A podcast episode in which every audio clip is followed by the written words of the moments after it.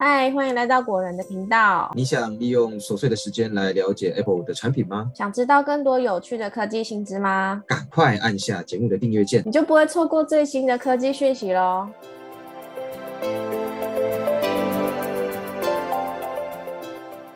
嗨，大家好，欢迎来到果仁聊科技，我是 Silver。嗨，大家好，我是 Robert。欢迎来到每个礼拜都有的果仁科技周报。那这礼拜呢，有六则科技快讯要跟大家分享。那第一则新闻一样让 Robert 来开始介绍。好啦，那首先第一则新闻呢是 iOS 十六点四 Beta 第二版推出啦，七个新功能呢，在这边整理给大家知道。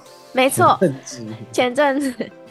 好的，苹果呢，在前阵子呢，它试出了 iOS 十六点四 beta 的第二版，然后也加入了七个新的功能。今天我们就来先简单带大，简单的带大家来了解一下。OK，好，那第一个新功能呢，就是保固资讯加入了 icon 图示。这个功能它可以让 iPhone 一并显示其他已经配对的 Apple 产品保固资讯，而且在每项装置前面都加了 icon 的符号，让大家可以更容易辨识说，哎，这个是哪个产品的保护资讯，然后这个是另外一个这样子。然后第二个呢是 iBook 的翻动，对，翻页的动画效果已经回归了。然后这个翻书动画的效果呢，它本来是在 iOS 十六里面是。被拿掉的，但是目前在这个 beta 版呢又被加了回来。那第三个功能呢是新增，哎，我我们今天怎么？你刚刚是破音吗？对对。那第三个功能呢是新增 Apple Music Classical 古典代码，外面外媒美媒，拜托。外媒在这版本的城市码中呢，有发现 Apple Music 古典乐的部分资讯呢。之后如果想要使用 Apple Music Classical 古典乐的话，就需要安装 Apple Music，但推出时间呢还没有办法确认。再来第四个是 Podcast 加入新的启动画面，第五个是永远显示排列位置调整。也就是说，苹果在设定里面啊，把原本位于上面的永远显示开关移到了下面。对，再来第六个是五 G 独立组网，提供更多国家使用。它让五 G 讯号使用单纯的五 G 架构，这样子就不用再依赖四 G 的基地台，而且传输速度也不会受到限制。那第七个新功能呢，是南韩可以使用 Apple Pay 支付功能。好的，那以上呢就是 iOS 十六点四 beta 第二版最新的更新内容了，提供给大家。好了，那接下来进入到第二则新闻哦。第二则新闻呢是 iPhone SE 四要重新回归了吗？郭分析师表示呢，将会是 iPhone 十四的小改款。哎，可是不是前阵子才我们才跟大家讲说 SE 四可能会取消发表吗？对啊，但是在二二八这一天呢，我们的郭分析师表发文，他表示说，苹果可能重启 iPhone SE 四的计划，而且呢会采用苹果自研的五 G 晶片跟 OLED 荧幕。如果说 SE 四能在二零二四年推出的话，那就会带动其他硬体产品，像是 iPad 与 Apple Watch，而且呢会同步更换成自研的基频晶片。那高通的苹果订单将在未来的未来的两三年内呢，会明显的衰退。那当初听到 S E 四可能会取消，其实是觉得蛮可惜的，因为像有些朋友啊，可能。买手机的预算他没有放的那么高，然后也不是很在意新的功能。他们想要的其实是一部可以用很久很久的 iPhone 哦。那我自己本身也是比较属于这种的使用者啦。在 iPhone 系列里面呢，SE 系列其实就很符合这类的需求，然后它也填补了 iPhone 产品线中平价还有入门的空缺。所以我自己也是蛮期待到时候。就是苹果会端出什么样的 S E 四来给大家？对啊，其实我也蛮期待的。好啦，那再再来是第三则新闻啦。Apple Watch 有望加入重大功能，就是不用扎针就能测血糖。那根据彭博社记者的报道呢，苹果可能会针对下一代的 Apple Watch 来升级新的功能，让大家在不用扎针或只用一个小刺的情况下，就可以读取佩戴者的血糖数值。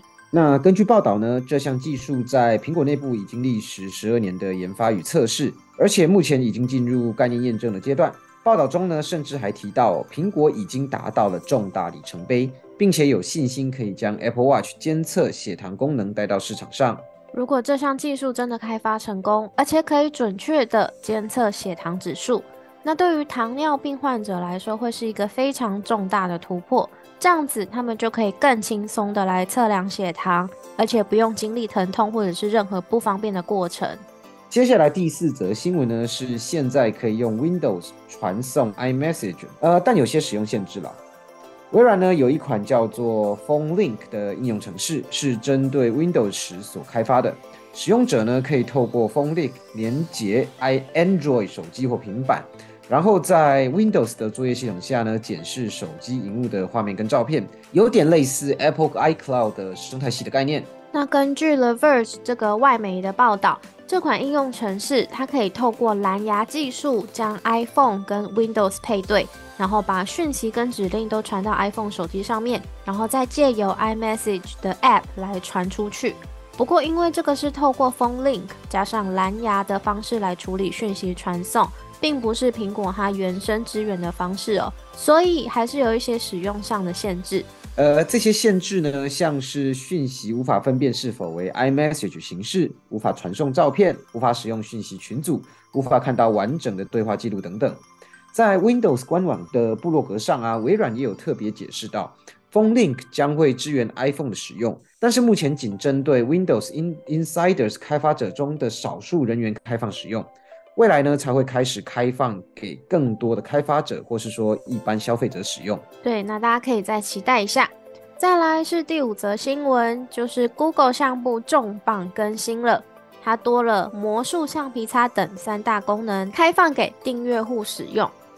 Google 项目前阵子呢推出了重磅的更新哦，它加入了四大影像工具，包括魔术橡皮擦、跟 HDR 修正，还有照片拼贴以及相片列印。只要是 Google One 订阅用户就可以免费使用。那我们接下来会来简单介绍一下这四个新功能。第一个呢是魔术橡皮擦功能哦，它可以一键去除照片杂物。目前系统可以自动辨识照片中突兀的项目，项目呢像是说路人啊、小鸟之类的，还会减少修补痕迹，让成品看起来更自然。第二项功能呢是 HDR 修正，它可以让 HDR 影片看起来更舒服。那目前多数用户其实不习惯 HDR 那种画面的爆亮啊，或是说呃颜色颜色啊颜色超鲜艳的效果。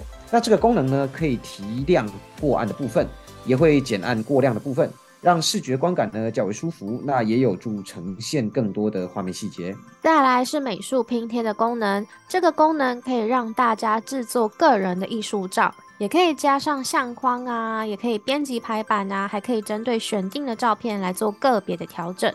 再来是这一个功能哦，就是相片列印，但是目前台湾还没有开放使用这个功能，让大家应该是说让订阅户可以透过 Google 相簿来订购冲洗的相片。那目前呢，只有支援美国地区而已。好啦，再来是最后一则新闻。那最后一则新闻呢，是关于 iPhone 十五跟十五 Pro 的传闻。iPhone 十五、十五 Pro 有特殊色，那预测呢会有桃红色、浅蓝色与深酒红色。没错，苹果呢都会在每代新 iPhone 导入一两款的新配色，来当做当年的特殊色。像是 iPhone 十四 Pro 的特殊色就是深紫色。那前阵子呢就有消息人士、消息人士、消息人士来透露，iPhone 十五的特殊色呢可能会是桃红色或是浅蓝色。那十五 Pro 可能会是深酒红色。消息指出哦，苹果正在开发的 iPhone 十五 Pro 机型用的是十六进位色码，是呃四一零 D 零 D。哎，这个色码真的是我还不知道这是什么东西。这个这个设计师应该都知道，因为他们很常会输入色码，我猜。哦，对了，就是像我们这种不专业的。没关系，我们不专业的，我们可以到那个 Color Name 这个网站去查询。对对对对，会发现说。这个颜色视觉上很像，就是说深酒红色啦。那一般款 iPhone 十五的特殊色呢，预测会是桃红色跟浅蓝色。十六进位色码呢，分别为 C 一三、C 六 C 跟四 DB 一一二。那个第二个一吼是 A B C D E 的一。这样子。我们真的很认真呢，就是硬要把这个十六进位色码念出来给大家。反正呢，就是桃红色跟浅蓝色的色码，好不好？对，反正就记桃红色跟浅蓝色就好了。那个其他那个色，就让设计师去烦恼就好了。没错。好，那这个消息来源呢，其实他也有表示说，其实现在这个时间点来谈论 iPhone 十五系列的特殊特殊色呢，可能还有点太早，而且呢，可能还会在接近秋季的时候会有变数哦。但是因为十五系列可能会在三月的时候进入工程测试阶段，到时候外形设计到大部分都会定掉，那颜色选项基本上也会确定下来。那当然有传言，我们就会分享给大家嘛，所以我们也可以继续等，看到时候特殊色有没有跟传言一样。好的，那以上呢就是本周的六则科技新闻啦。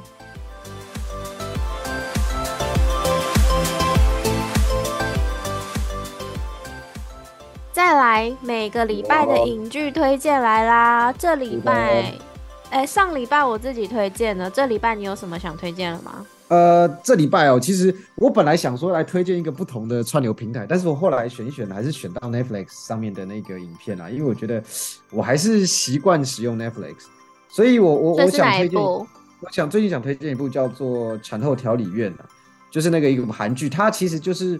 那个那个谁啊？那个朴秀元导演哦，就是他是导那个《机智医生生活》的那个导演哦，是他的作品哦。对我我我我记得是他的作品啊。呃，他的主角其实我他他是跟我们怎么讲？他主角的本名叫做吴贤珍嘛，然后他在里面饰演叫做严志远。那我我其实我我比较有呃那个感慨的是，因为最近我朋友啊，其实要他们要不是生产就是怀孕，不然就是坐在那个产后护理之家或者说月子中心这样，所以我对这个议题特别有有兴趣，所以我就大概看了一下这样子。OK，然后其实我对，那看完你觉得怎么样？我我自己感觉就是他其实就是真真的在在讲述一个就是那个呃母亲哦，从怀孕到生产到在那个月子中心这些过程啊，当然比较偏寒。所以题材就是感动的吗？是像他之前那个《机智医生生活》那种？我反而觉得是，我反而觉得是那个朴炫导演他是用比较。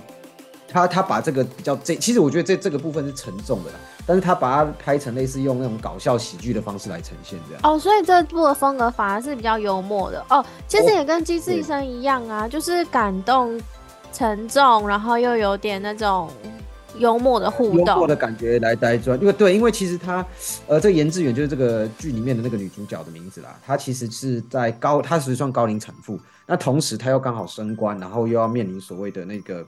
呃，工作压力大的问题，所以在这个两者艰难煎熬的时候，他其实是是照理说了，我们得到一个新生命是开心的嘛，但是他其实是痛苦的这样子。哦，所以也描述到女性那个社会怀孕又要兼顾工作那些困难的地方。对，没有错，没有错。而且其实有有一幕，其实我蛮感动的，就是说，也应该说蛮怎么讲，蛮蛮有感，呃，有让我 touch 到我的内心的，就是说，当小孩生下来的时候，不是应该每个都很开心吗？